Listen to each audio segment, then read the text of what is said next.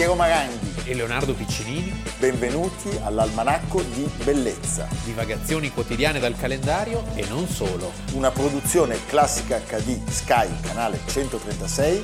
in collaborazione con Intesa San Paolo.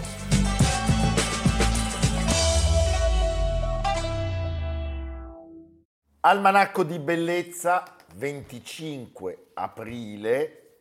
25 aprile. Buon 25 aprile, Piero Maranghi. Leonardo Piccinini. Buon 25 aprile. Ci sono altri giorni dell'anno in cui uno si può ricordare di Ian Palak, per esempio. Sì. Cioè il Noi 25 l'abbiamo fatto ad esempio all'almanacco, all'almanacco. ma non il 25 Il aprile. 25 aprile uno dovrebbe occuparsi del 25 aprile. Dove stiamo andando a finire? Non si deve dire niente. Invece sì, La bisogna dire, sibilla. non ne possiamo più. Va bene. Non ne possiamo più. Va bene Leonardo, un contributo.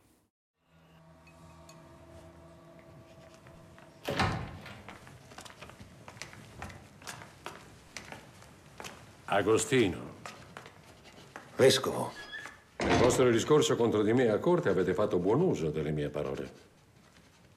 Sono state utili a conoscere meglio sia voi che Plotino. Bene. Ma sappiate che nelle opere di Plotino si spiega tutto tranne l'essenziale. Che la verità non è un'idea da afferrare, un concetto, una disposizione d'animo. La verità si incarna in una persona. Siamo qui per conto dell'imperatore Valentiniano. Bene. E io sono qui per conto di Gesù Cristo, figlio di Dio. Oggi ricordiamo Sant'Ambrogio. Giusto. Oh, l'Ambrose. L'Ambrose. È funzionario, avvocato prima, ma soprattutto vescovo, teologo e dottore della Chiesa, ma soprattutto l'uomo che oggi a Milano, Proprio oggi, eh. oggi preciso preciso, sappiamo anche l'orario, e c'è la targa. L'altro ieri. C'è la targa Sì. in via Lanzone. In via Lanzone c'è una chiesetta, eh, oggi barocca, che probabilmente era eh, l'antico eh, battistero della primitiva basilica di Sant'Ambrogio. Quindi è un, e, e c'è una targhetta. c'è una targa che ricorda l'evento. Beh, è stato battezzato a Milano il dogma assoluto della Chiesa insieme a San Paolo. Sant'Ambrogio battezza Sant'Agostino. No, scusate, c'è Due santi in un colpo sì, solo. poi che santi. Poi che santi. Ma- il grande vescovo di Milano, il grande padre della Chiesa, il grande retore diventato fondamento della filosofia occidentale. Allora, siamo nei primi secoli d.C. Sì, e non è ancora tutto chiaro, diciamo, no? sì. Anche Cioè- Milano era un posto abbastanza... Ci sono gli ariani, i pagani, i cristiani. confuso, sì. Gli ariani non sono quelli di Goebbels, No, sono quelli che non credevano alla divinità di Cristo, come dicono, del, del Cristo. del Cristo. Que- del Cristo. E che cosa accade in tutto questo? Accade che c'è un uomo Sì. che fa una vita incredibile. nato a Treviri, A Treviri, come Carlo Marx, Marx e, e Mia Ceran. esatto, Possiamo dedicare questa prima parte dell'almanacco a Mia Ceran? Mia Ceran sulla linea di Sant'Ambrogio e Sant'Agostino. Beh, anche, che- lei, anche lei è santa anche lei è santa. per la bellezza. Va bene. La bellezza di Mia Ceran. Va bene.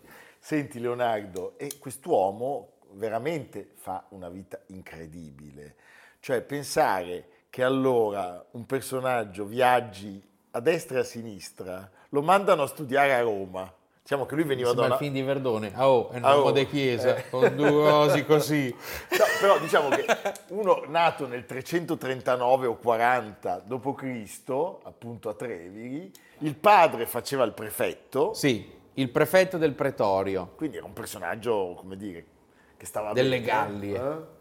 Sì, e lui diventerà più influente del Papa di Roma sugli imperatori d'Oriente e Ma d'Occidente. sì, fa bello e cattivo tempo. Sì. Diciamo che la sua è una famiglia convertita al cristianesimo già da un certo numero di generazioni e la sua, eh, innanzitutto, dovrebbe essere una carriera amministrativa. Sì. Eh? Lui viene mandato sulle orme del padre a Roma a studiare. Beh, insomma, è come dire, dove vai tu? Bah, vado a Oxford, vado alla Columbia. Sì, ci sono delle bellissime pagine di grandi scrittori che raccontano come questo spettacolo del disfacimento dell'impero inducesse più di una persona di cultura ad abbandonare la vita civile eh, per, per un mondo interiore, per una vita fatta di preghiera, è l'esempio di Sant'Ambrogio e vediamo anche l'esempio di Sant'Agostino, perché anche Sant'Agostino era, era, come un grande professore di oggi, no? Era venuto a Milano a insegnare. Sì, cioè era, era il Mario Monti. No, po- no, povero Sant'Agostino. Era il Giavazzi. No, povero Sant'Agostino. Era il Mario Draghi. Ecco, ecco, ecco possiamo, ecco, Draghi te lo concedo, dai. Senti, lui dopo aver studiato a Roma va a Sirmio, siamo in Serbia, e nel 370 viene nominato console della provincia Emilia et Liguria. Tutto. Tutto, tutto. Siamo nell'Italia annonaria, sì. che non è l'annonaria quella che viene a casa e ti fa le multe. Esatto. Eh, è arrivata la nonaria, che paura. Si, si trasferisce in una capitale, a Mediolanum. Milano. Che allora è capitale dell'impero e eh, qui diventa una figura di rilievo alla corte dell'imperatore Valentiniano. Si fa notare per il suo modo, per la sua abilità di funzionario nel dirimere sempre o quasi sempre pacificamente i forti contrasti che emergono appunto tra ariani e cattolici e di fatto viene apprezzato da entrambi gli schieramenti. Un grande avvocato di, di oggi potrebbe essere. Un grande democristiano di ieri. Ecco. Eh? Eh, ai tempi infatti la dottrina cristiana comprende ancora molte correnti diverse che non concordano sulle questioni liturgiche, e su quelle teologiche, e però insomma alla fine il cattolicesimo prevarrà su tutte queste variabili che, che diventeranno immediatamente eresie, eretiche. Eh. Eresie. Cosa succede? A un certo punto Ausenzio, per l'abuso di Assenzio, sì, eh, no. no. era il vescovo di Milano nel 374, che era ariano, che era ariano passa a miglior vita e eh, la situazione tra le due fazioni sembra precipitare. Paolo Diacono, che è il segretario e biografo del futuro Santa Agiografo direi. Sì, agio- agiografo anche sì, con due G. Sì. Eh, racconta che Ambrogio, preoccupato di sedare il popolo in rivolta, eh, si reca in chiesa. In chiesa. E cosa succede in chiesa? C'è il bambino. C'è il bambino. Eh, poi, la voce, del, la voce de, della eh, verità. La voce dell'innocenza. Sì, l'innocenza e la verità. Che dice Ambrogio, Ambrogio vescovo. Ecco. E tutta la folla unanime. Sì. sì. Eh? Eh, sicuramente è andata così.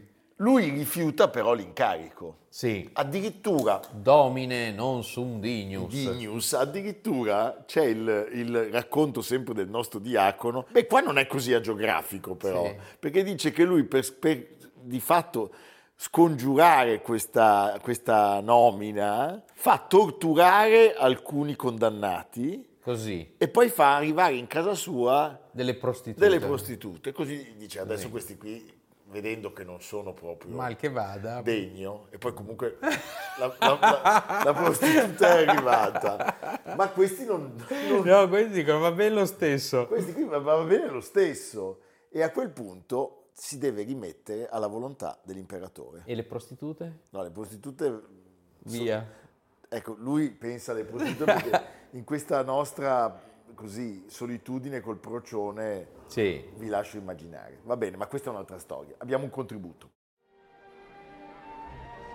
Ricordo il mio primo 7 dicembre alla Scala come se fosse ieri. Anche se parliamo di un po' di anni fa, è rimasto impresso vivo nella memoria. E una volta entrato nel teatro, qualcosa è cambiato per sempre nella mia vita. Un po' come capita nelle storie d'amore quelle importanti, che non finiscono mai. Chi sono io? Sono solo una delle tante voci che amano questo teatro. Non una delle più importanti, certamente, perché le voci importanti, quelle che tutti ricordano, sono le loro.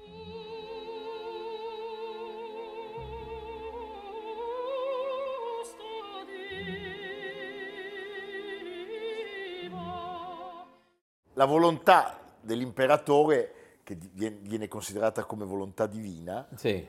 gli impone di accettare. E quindi a furor di popolo accetta, Si fa battezzare perché non era battezzato. Sì. Siamo a Santo Stefano. sì, e il 7 dicembre del 374 viene ordinato E vescovo. tant'è che noi festeggiamo il 7 dicembre, voi avete visto un passaggio dal Tempio delle Meraviglie dell'inaugurazione della Scala, che appunto si celebra quel 7 dicembre per onorare la memoria di Ambrogio. È il momento in cui nasce questa straordinaria tradizione della Chiesa ambrosiana, della peculiarità di Milano e della sua importanza nell'ambito eh, della religione cattolica. Certo, e, e sarà eh, questo, questo uomo che aveva pensato di rifiutare un vescovo straordinario che avrebbe preso molto sul serio l'incarico e che non avrebbe smesso mai di dedicarsi agli approfondimenti e agli studi biblici e teologici. Allora, lui subito assume uno stile di vita ascetico, Certo. come a dire, In questo, in, nasce- questo, in questo anche il suo grande successore Carlo Borromeo, con quella barba malfatta no? nei quadri, del, È un sempre uomo la barba se- lunga. è un uomo di grande carità e soprattutto è un uomo che ama molto i suoi cittadini. Sì. Si costruiscono in quel momento molte basiliche ai lati della città, come a formare un quadrato protettivo. Sì, eh, fuori dalle mura ovviamente. Lui ebbe larghissima influenza in città appunto per le opere di pietà, per il prestigio e per l'energia con cui guidò questa chiesa ambrosiana e a questo volto monumentale della città romana, dovete immaginare una città straordinaria, il solo circo, oggi ancora a Milano c'è via Circo che lo ricorda, era lungo 500 metri. Era enorme, enorme. Quindi era una città dotata di tutte eh, le strutture pubbliche e private più belle e più lussuose, di cui rimane pochissimo perché poi queste, queste pietre sono state riutilizzate per costruire i monumenti del Medioevo. È anche protagonista di quel rinvenimento dei corpi dei due martiri Gervasio e Protasio. che si ricordano sempre nelle messe del nostro rito. Milano, grazie a lui. Anche Piero li ricorda io tutte li le ricor- notti. No, io non li ricordo perché no- mi hanno detto che non guardano l'almanacco. Gervasio e Protasio. Cioè Gervasio ogni tanto lo guarda, Protasio. Protasio no. Protasio guarda anche delle cose un po' un scabrose. nome da medicinale, Sì. Protasio. Hai preso il Protasio stamattina? No, io stamattina ho preso il Gervasio. Ecco. Senti, Vabbè. senti, Leonardo, per cogliere l'importanza del nostro vescovo ci affidiamo alle parole del nostro sindaco. in questa sala il gonfalone ufficiale del Comune di Milano, che raffigura Sant'Ambrogio. Fatemi partire da Sant'Ambrogio e da quello che è stato per Milano, anche perché le benemerenze sono legate al suo nome. Sant'Ambrogio non è stato e non è solo il patrono della città, ma mm, è certamente per noi una guida, perché da quando fu nominato vescovo, appunto il 7 dicembre del 374, illumina col suo pensiero e con, sulle azioni- con le sue azioni la nostra città. Fu una guida appunto di pensiero, di cultura, fu uomo delle istituzioni laiche e religiose, ma soprattutto fu un modello. E qua ci sono anche i racconti in, in odore di miracolo. eh? Certo, durante la traslazione delle reliquie all'interno della basilica, un cieco, nel senso che non ci vedeva, non che No. di nome Severo, riacquista la vista. Vedi? Allora, oggi... Anche Berlusconi aveva fatto riacquistare la vista a qualcuno. Sì, certo. Sì. Più di uno. Sì. Eh? Senti, l'importanza... eh, Sempre in continuità con Ambrogio. Be- Be- Berlusconi, Berlusconi è, è- è un po' Ambrogio. Sì. eh? Senti, allora lui combatte l'arianesimo e lo combatte in maniera molto molto netta, come combatte evidentemente il paganesimo. Sì, diciamo che sulla dottrina non ha un attimo di esitazione. Ma proprio- Mano molto ferma. Molto ferma, scrive moltissimo. Anche perché lui ha una grandissima influenza su Teodosio I, che sarà quello che dichiarerà il cristianesimo religione ufficiale dell'impero. Ah, sì, eh, certo. Quindi, sai, lo zampino di Ambrogio eh, sicuramente c'era. E eh, bisogna eh, ricordarlo, il segno profondo sull'organizzazione della nostra diocesi che quest'uomo ha lasciato eh, si esplicita nel fatto che la diocesi di Milano è la più grande diocesi al mondo. Quindi, ragazzi, Chapeau. chapeau Ambrogio. È lì da vedere. Senti Leonardo, ricordiamo alcuni episodi. Questo di Sant'Agostino è fondamentale. Lui era arrivato a Milano per insegnare la retorica e quando riparte è un uomo benedetto. Era arrivato di fede manichea, quindi viene convertito. Sì, sì, lui era un grande docente di retorica e abbandona la filosofia pagana per aderire al cristianesimo. Folgorato da Ambrogio. Folgorato da. Ambrogio, sì. Questo algerino di Tagaste che morirà a Ippona, A Ippona. Sant'Agostino di Ippona, eh, grande retore, abbandonerà la filosofia pagana per aderire al cristianesimo, spinto dalla grandezza di Ambrogio. Ambrogio è anche precettore dell'imperatore Graziano Sì. e poi appunto il rapporto con Teodosio, cioè lui è influentissimo, c'è un rapporto epistolare che dimostra quanto il peso di questo vescovo eh, fosse sentito dal- dall'imperatore. Nel 393 Milano viene coinvolta nella lotta tra Teodosio e L'usurpatore Flavio Eugenio. Flavio Eugenio.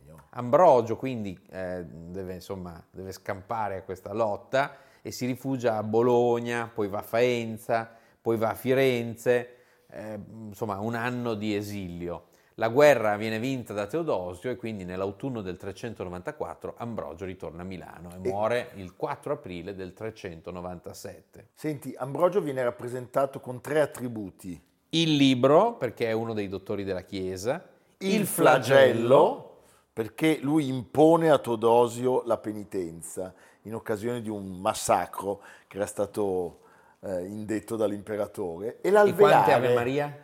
Tante, Sì. tante. E l'alveare, perché ci sono due, due possibilità. Una è quella dell'eloquenza, ma in realtà c'è una leggenda Eh, C'è una leggenda legata all'infanzia. Mentre Ambrogio da bambino dormiva nella sua culla, uno sciame di api si posò improvvisamente sulla sua bocca e entrava e usciva. Lui dormiva con la bocca aperta, così. Ah, così proprio sai, E fai- se no come facevano ad entrare le api? Doveva avere la bocca aperta. Certo. Eh, Chiuse non entravano. Entravano e uscivano liberamente iniettando del miele, C'è da morire. da- eh, senza pungerlo. Allora, poi lo sciame si levò Lui si è risvegliato Eh, con un sapore di miele. di miele, ha detto che buono. E il padre, impressionato da tutto questo, avrebbe esclamato: Se questo Ma il padre è figlio- molto british, li stava a guardare questa scena. Se questo, e dice, se "Oh, questo ma- mio figlio dovesse sopravvivere, diverrà sicuramente un grand'uomo. Oh, very nice. Eh? Indeed. E a proposito di miele, ricordiamo che a Milano c'è anche La pasticceria. Sant'Ambrogio. Sant'Ambrosio dove c'è Urbano Cairo. C'è Urbano Cairo, Sì. certo. Colonna. No, Urbano Cairo va in tutte le pasticcerie di Milano Però Sant'Ambrosio... per le- sentire il polso del mercato. Ecco. No, è vero, eh? Eh certo, Lui non è mai in ufficio, non dorme mai. non dorme mai. Va bene, noi siamo affezionatissimi A Urbano Cairo. no, a Sant'Ambrogio. Ah, ok. Dai. Anche sì. No, Tutti- come anche. Ah. Cioè, ormai qua siamo, Il siamo andati. modenese. Io, io a San Gemignano, sono San modenese. Gemignano, modenese. vabbè. 31 gennaio. Vabbè, faremo la puntata su San Gemignano. Adesso questa è su Sant'Ambrogio. Questa non è. Ambrogio, sì. Oh, sull'attenti! Va bene, a fra poco.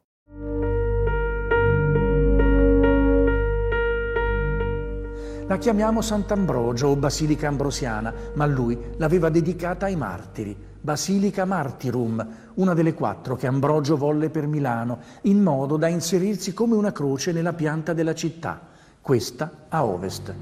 Di quella basilica eretta tra il 379 e il 386 resta ben poco, e non solo per le bombe del 1943.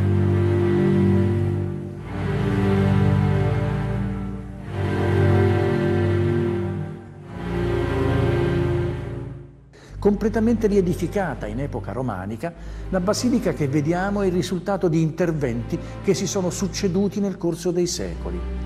Siamo nell'atrio, l'impianto è forse quello originale, paleocristiano, ma la costruzione è medievale i capitelli sono del Seicento. La facciata a capanna, semplice e solenne, materiali poveri, cotto e intonaco.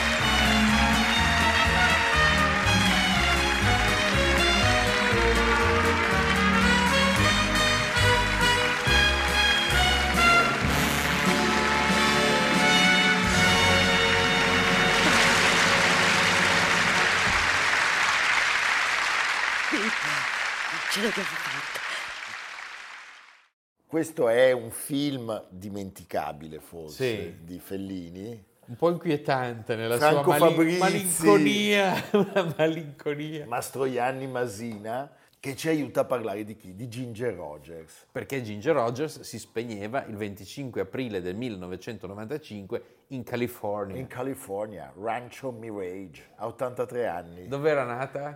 Non lo so. In Missouri. In Missouri? In Missouri. Ah, pensavo in Molise.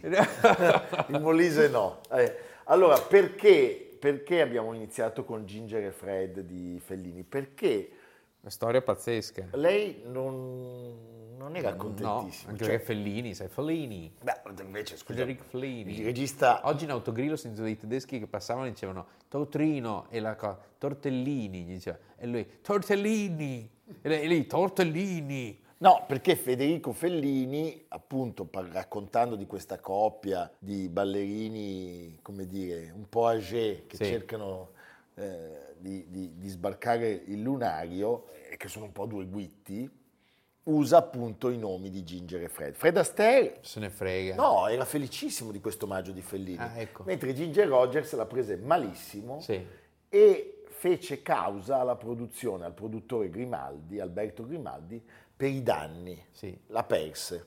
giustamente. Dopo aver dedicato l'almanacco a Fred Astaire il 22 giugno del 2021, oggi noi lo dedichiamo a Ginger Rogers, giustamente. Lei era figlia di una giornalista e sceneggiatrice. Lei intanto non si chiamava Ginger Rogers, si chiamava Virginia Catherine McGrath, McGrath.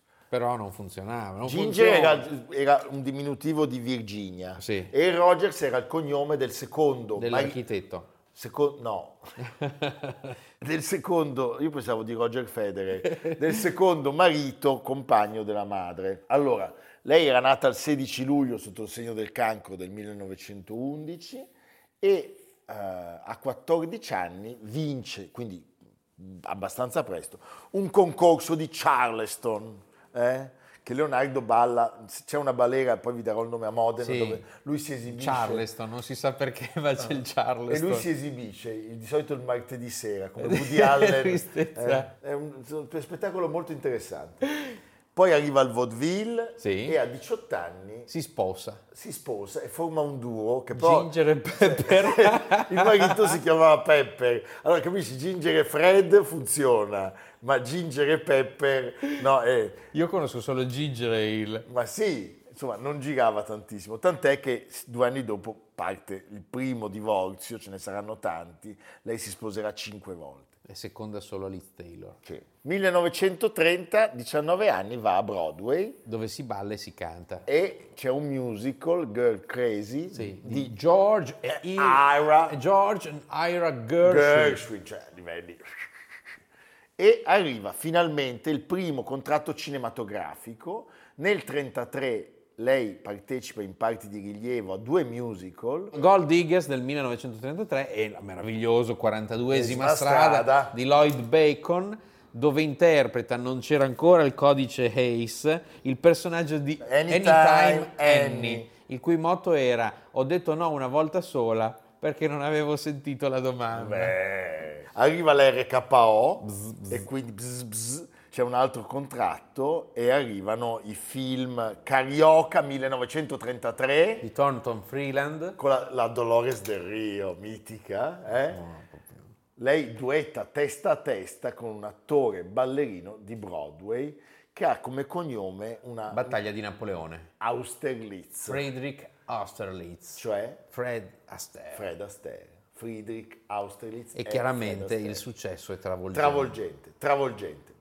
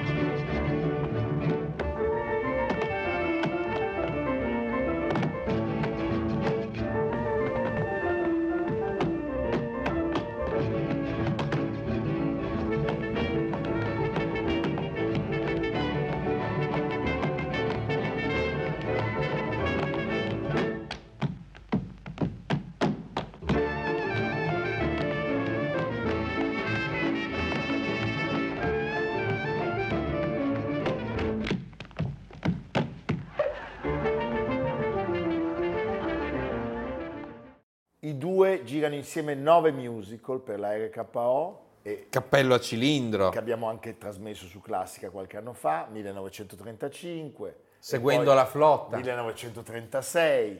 Nove titoli che sono parte determinante nella costruzione di quel mito, non soltanto loro, ma di Hollywood. Come ha scritto Maurizio Porro, è un pezzo della grande America sorridente vissuta al cinema. Il ritmo, la grazia, l'armonia e la naturalezza con cui i due ballerini si muovevano in scena e si parlavano con gli occhi era lo spettacolo nello spettacolo. Ed è vero, ed è vero, li potete rivedere ancora adesso, danno quella sensazione stupenda. Ecco, diciamo che se i primi loro musical erano più reali, qui l'America deve dimenticarsi della Grande Depressione e della crisi del 29, è un, teatro più plautino, quello che nel cinema poi avrebbe fatto trionfare Hitchcock, che non sopportava di vedere appunto scene che parlassero di problemi sociali, o quasi mai, diciamo. E quindi il mondo che ci viene consegnato è un mondo con ambienti elegantissimi, che sono quasi dei non luoghi,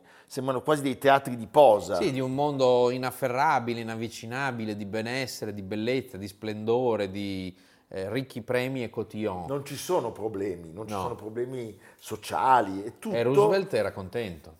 Eh sì, c'è il lieto fine, anche Keynes era contento, erano tutti contenti. C'è sempre il lieto fine. Allora, della coppia si è detto tantissimo, si è detto che si detestassero, che in realtà andassero molto d'accordo. È come l'almanacco, non, non si sa la verità. No, la verità la sanno. Sì. Cioè, io gli voglio bene, lui non vuole bene a nessuno. Ogni tanto ha dei momenti di dolcezza col procione e non vi dico altro perché vanno di là. No! Eh no, Leonardo, bisogna per che- tosarlo. quando- No, il pubblico deve sapere. No. Anche perché il procione non sappiamo, è femmina o maschio. La prociona. La- io ve- tu sei un po' eh, la- con la prociona. No.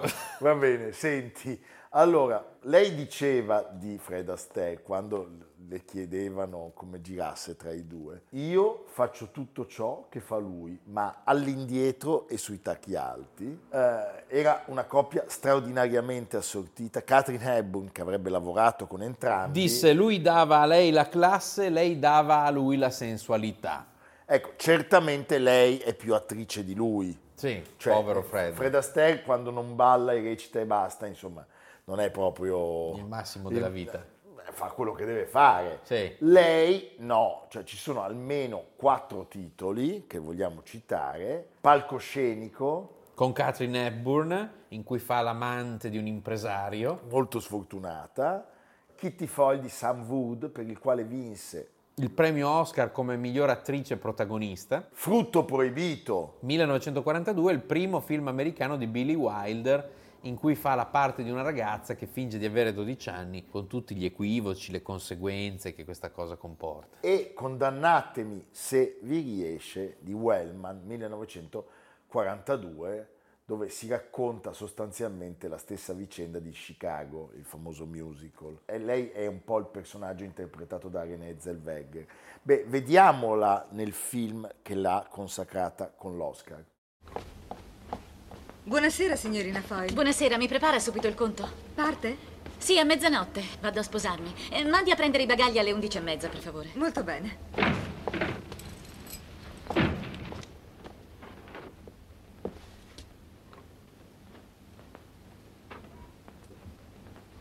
Ciao, Kitty.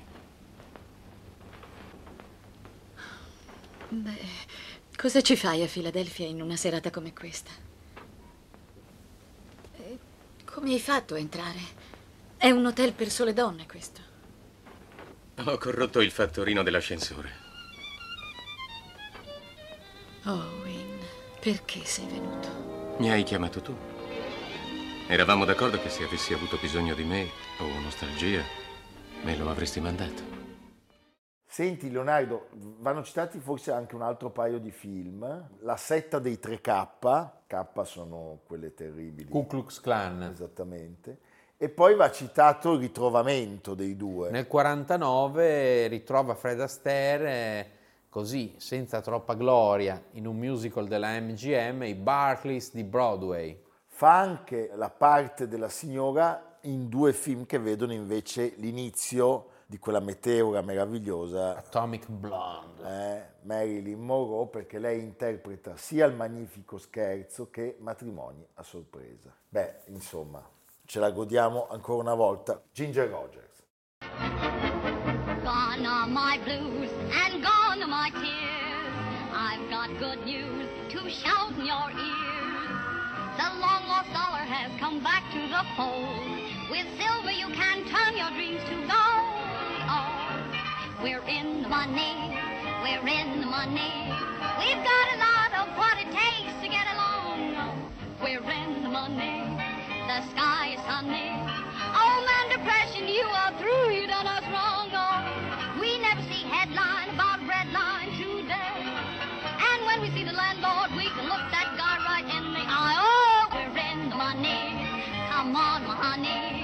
Let's lend it, spend it, send it rolling money? I said, where is the money? We got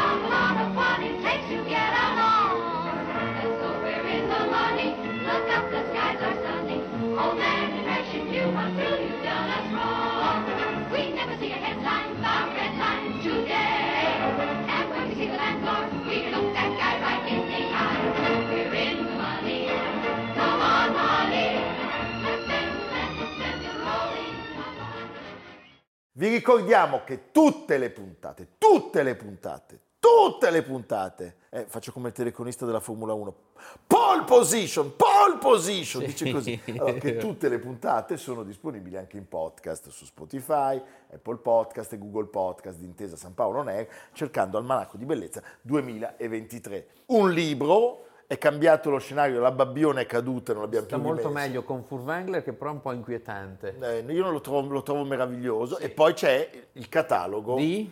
Vermeer. Ecco, Vermeer. Che guardate, gli olandesi fanno i cataloghi. Così, un po' enigmatici. Eh, però chapeau, eh. Sì, sì, giusto. Super catalogo.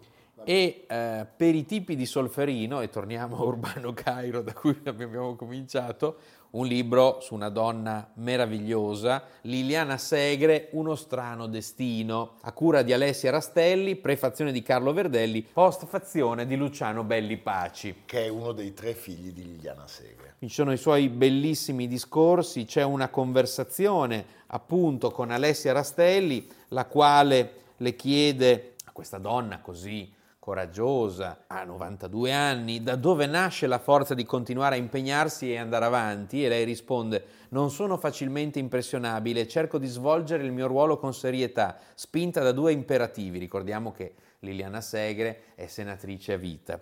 Il primo riguarda la memoria. Sento che ciò che ho fatto, che ancora faccio e che continuerò a fare finché avrò fiato, sia un dovere nei confronti dei miei cari e di tutti gli altri morti innocenti per la sola colpa di essere nati. Il secondo imperativo che ispira la mia attività pubblica anche su altri temi è il dovere civico di spendersi, ogni qualvolta se ne presenti la possibilità, per fare l'interesse generale del Paese, per diffondere i principi della Costituzione, per favorire la più ampia condivisione dei valori democratici e del rispetto dei diritti umani. Ho visto sulla mia pelle a che cosa portino l'indifferenza e il non fare la scelta. Ecco perché, finché riuscirò, continuerò a impegnarmi. Stupendo. Eh? È giusto chiudere la puntata sul Del 25 aprile con questa testimonianza formidabile. Liliana Segre. Più Segre, meno Palak. Sì. Eh? Cioè, con tutto il rispetto per Vabbè, Palak. ci mancherebbe. Va bene. A domani. Almanacco di bellezza, a cura di Piero Maranghi e Leonardo Piccini. Con Lucia Simioni, Samantha Chiodini, Silvia Corbetta, Jacopo Ghilardotti, Paolo Faroni, Stefano Puppini. Realizzato da Amerigo Daveri, Domenico Catano, Luigi Consolandi, Simone Manganello, Valentino Puppini. Una produzione classica HD, Sky Canale 136, in collaborazione con Intesa San Paolo.